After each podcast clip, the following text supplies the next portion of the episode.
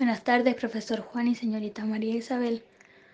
Hoy mi compañera Carolina León y yo, Valentina Pino del primer año medio B, le presentamos nuestro podcast con las distintas posturas que hubo en el proceso de organización de la República. Los liberales proponen la libertad y la tolerancia en las relaciones humanas. En el liberalismo se fundamenta tanto el Estado de Derecho como la democracia. En 1828, el presidente Francisco Antonio Pinto convocó a elecciones para formar un proceso constituyente, en el que estuvo compuesto en su mayoría por liberales.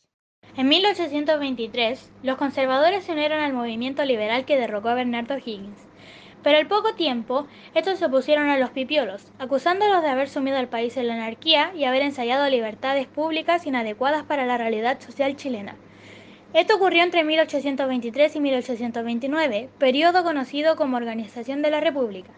En 1828, los conservadores complotaron en alianza con los o'higginistas y estanqueros, participando en la revolución de 1829 en contra del gobierno pipiolo.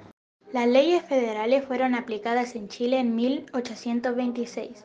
Esto se hizo dentro del periodo de la organización de la República.